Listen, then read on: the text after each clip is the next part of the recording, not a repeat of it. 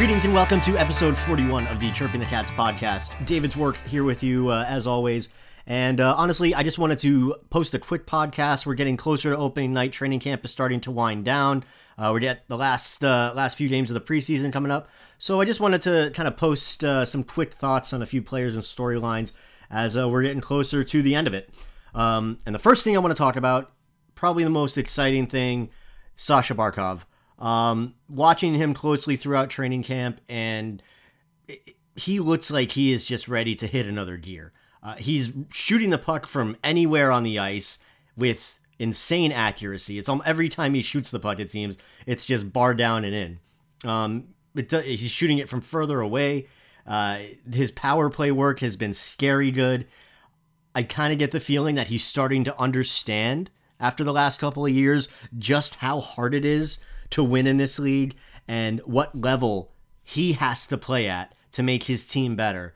And he knows he how good he can be. I mean, it's kind of ridiculous how good this guy is. And if we see Alpha Barkov, like if that's kind of what this is trending towards, which I'm getting excited thinking that could be what's happening now. Holy shit, is that exciting?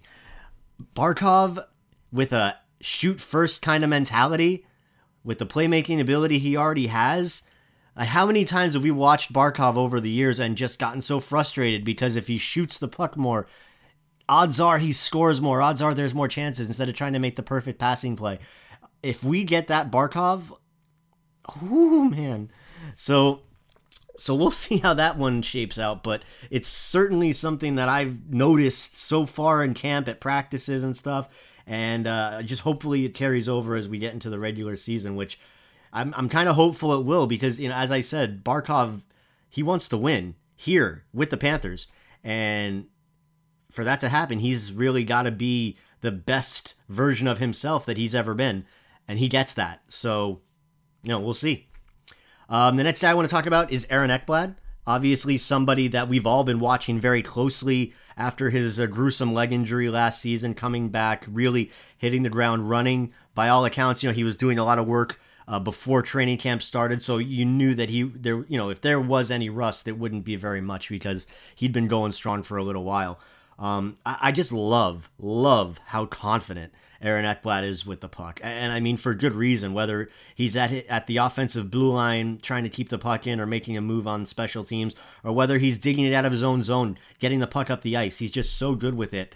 Um, yeah, there, there's a reason that this guy was a Norris candidate last year, and there's no reason to think that he's not going to jump right back into that saddle uh, when this year gets going. Uh, one of my favorite things about Ekblad that he just you see it. It's kind of hard to pick it out in practice, but we've been able to see it a few times in the preseason. Uh, is how great he is at recognizing when to jump up into a play, when to start pushing it. Uh, obviously, in Coach Q's systems and, and the way that Coach Q likes his D to be aggressive, Ekblad's got the green light whenever he you know sees a good opportunity. He's just so good at sensing when that opportunity is and when maybe he should hang back a little bit uh, and play his position. Uh, his hockey IQ is really off the charts with Aaron Ekblad. And my final thought on Ek is that I think we're going to see another level from his ability on the power play uh, as this season starts to progress and that first power play unit starts to really build its chemistry because you know Barkov, Huberdeau, you know uh, they've got tons of chemistry already. Bennett, Huberdeau, and that power play was clicking when they were together last year. Never with Ekblad because Bennett came after Ekblad got hurt. And then Sam Reinhart, he's new. So these guys, ridiculous, off the chart, amazing skill amongst the five of them. But, you know, it's going to take a little bit of time for the chemistry to build. Fortunately, they're all insanely talented, eh, especially in the offensive end. So they're still going to be productive. It's still going to be a scary good power play, but it's more than likely going to get better and better as the year goes on. And I think a big part of that improvement is going to be Ekblad we saw last season on the power play how good Ekblad was is really just playing the umbrella role himself. He'd be on the left side taking one timers. He'd be feeding off the right wall. He'd be at the top. He found himself below the goal line. He was all over the place and scoring from all over the place. Um, I think we're going to see that kind of continue with this power play. And Ekblad's confidence growing is just such a cool thing to watch happen. And after what happened last year to him, uh, you, you can see it in his eyes that he's really, really excited to get this year going. Um, so yeah, it's I, it's fun to think about. I mean, in Barkov, you could have a guy who you know he won the Selke last year. If he hits this other level that uh, it looks like he's trending towards, Barkov could be in the Hart Trophy consideration. You've got Ekblad, who you know Norris guy, no doubt. Uh, there's some talent. This Panthers team, man. Um, the next guy on my list that I want to talk about, Sam Bennett. I, I mentioned him there uh, briefly, talking about the power play. Just what I've noticed watching Bennett, he's so well positioned, regardless of what zone he's in. He just always seems to be in the right spot, whether it's to break up a pass, whether it's to lead a breakout, or whether it's keeping the offense flowing in the uh, in the offensive end. He's just I guess you could see how his, he had this reputation as being a quietly effective player before coming to Florida because it wasn't until he got to Florida, and granted, small sample size and all that, I know. Um, but suddenly he started putting up points at the pace that, you know, maybe was expected when he was drafted so high. Um, not so quietly effective anymore because we're all talking about him now because he's putting up points at this ridiculous pace. But I, I just love how his smart, I guess, is the is the thing to use. He just always knows where to be, and he's got that great hockey sense. So just something to kind of keep in mind when talking about Sam Bennett is uh, is just how effective he can be. Another guy who's very effective and who I know Coach Quenneville really likes is uh, Eetu Luostarinen. Um, he's quietly solidified a nice little spot for himself as the third line center so far through camp, but that comes with the big caveat of Anton Lundell not being in camp until the last couple of days. Um, now, like Luostarinen, kind of similarly to uh, Noel Acciari, that he does a lot of the little things really well. Um, solid two way, five on five play, uh, adds an element from the forward side of the penalty kill that's really valuable. Um, the thing about Luostarinen uh, maybe doesn't show up as offensively uh, as often as as some of the potential other options like Anton Lundell would be expected to. But we don't know yet. Uh, we really gotta, you know, we gotta see if Lundell's play is gonna carry over what we've seen of him in Liiga and in World Championships, and we've been through this before. Um, if it's gonna carry over, we're gonna find out uh, before the season starts, as it looks like Lundell's gonna get some preseason action. Um, and and with regarding Luostarinen, where does he go then? Does he shift to the wing? Because he's been such an effective center in that two-way game that's so important to Joel Quenneville? Or does maybe Noel Acciari move to a wing? We know that already Joe Thornton's been playing the wing. So th- this is the this is where that that V word that Q and Bill Zito bring out all the time. Versatility in the lineup. Guys that can play center or play wing. And it goes to the top too. Because you've got Sam Reinhart who can play center or wing. You've got Sam Bennett who can play center or wing. Uh, it's just having that luxury, right? Luostarinen's job. So many of the other jobs at the bottom of the lineup, whether it's a Maxime Mamin or a Juho Lammikko or a Mason Marchment or a Ryan Lomberg, uh, you know, so many guys are fighting for so few positions. I mean, at the on the defensive side too. Um, it's a great problem for the Panthers to have, and we've kind of talked about it ad nauseum at this point. And speaking of the defense, uh, one guy that I wanted to highlight on the pod uh, is Brandon Montour, who he looks really comfortable running that second power play. I think he's in his element there. Um, we knew coming in that he was a really solid skater. I love that he's always got his head up and he's always looking up ice. Um, I think a big issue with not a big issue like it's been a problem, but I think a key to success with Montour. It's something he mentioned last year when he was paired up with Markus Nutivaara. It's something that he's talked about this year, uh, being paired up for the most part with Gus Forsling. It's that communication element. It's so important, and particularly. Uh, in Coach Q's systems, because the defensemen are counted on to do so much uh, in terms of pro, uh, of pushing the pace of play. Uh, uh, alliteration aside, excuse me. Um, and so both defensemen really have to be in sync, and, and, it's you know it's part of why we saw such a huge step forward from Mackenzie Weegar uh, as he got more playing time with his buddy Aaron Ekblad. The confidence grew, the communication was great, and you know Weegar flourished, and Ekblad continued to flourish. So I think uh, I would like to see more of Montour and Forsling get that time together because the two of them looked really good early in training camp and in the preseason. Unfortunately, Forsling has been out for the past few days. Uh, expected to be back before the preseason ends. Uh, Coach Q said he was was hoping to get him in at least the last preseason game, uh, and that hasn't changed as of Q as of Wednesday when he spoke to us last. I'm recording this for you on Wednesday, on Tuesday. Pardon me, Tuesday. I can't keep track of days. This is Tuesday. Panthers play in Orlando tonight. Um, but yeah, with Montour, a lot of upside there. I, I think the one element that I that I need to see more of is gameplay. Uh, I you know the physical element, the being able to produce when you know there's two guys breathing down your neck. He was pretty solid in his own end for the most part last year. Um, so yeah, we'll see. We'll see how he handles it. Uh, he's going to get a ton of minutes, whether it's between five on five times, being in the second unit, uh, you know, the second pairing. And for for now, he's looking pretty solid running that second power play. Uh, obviously, if he falters there, there there are other options, uh, such as Mackenzie Weegar. But yeah, I would expect Montour to get a really good look and a really good shot as we uh, as we get into the season here. Now, I would be uh, remiss if we got through a podcast, even if it's a quickie podcast, without doing a little bit of goalie talk.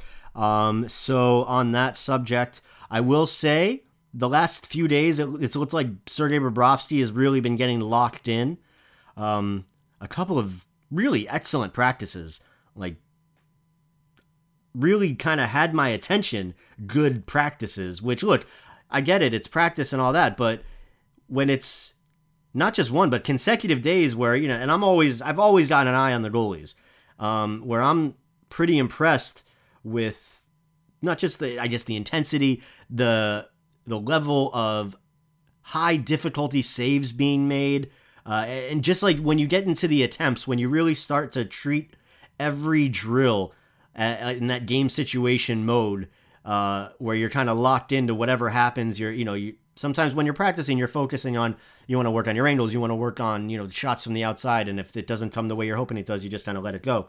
Um, no, it looks like he's been treating everything as as game situation and and making a ton of really good saves.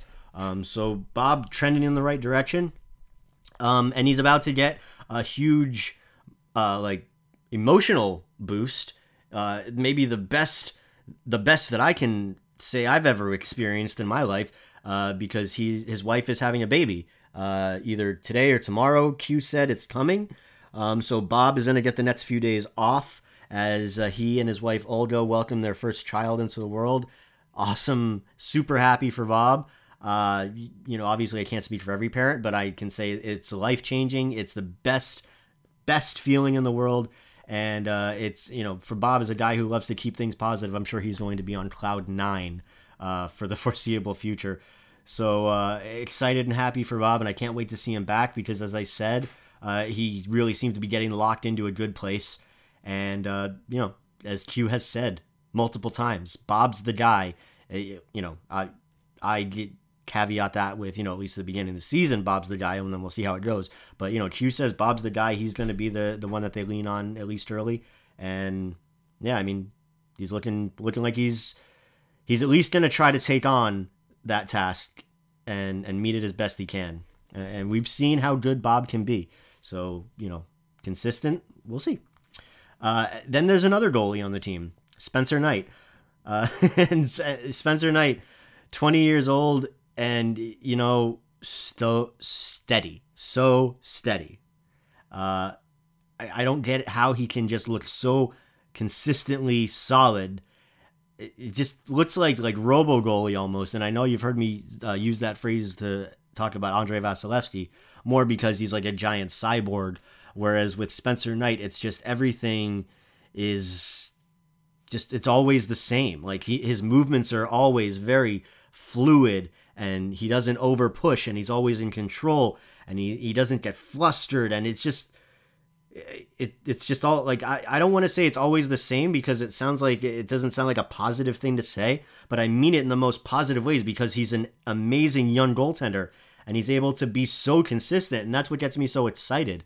Um, obviously, the big question with most young players, whether they're coming from college or juniors or whatever, uh, it the NHL is a completely different beast just in terms of the the sheer size of the season and what's expected of these guys. So I think it's going to be a very good thing if Sergei Bobrovsky can shoulder at least maybe the majority of the starts, you know, maybe, you know, 50 to 30, something in that range, just to keep Knight as fresh as possible uh, for, you know, potential whatever may come at the end of the year.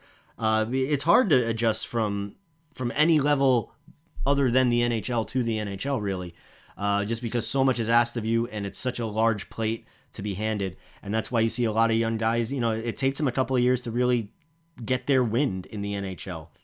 Um, but with Spencer Knight, I'm just so excited to, to see what he's going to be able to bring to the table. With Bob uh, taking a little time off to welcome his child into the world, Knight should get a bit more of an opportunity to play here in these uh, final preseason games.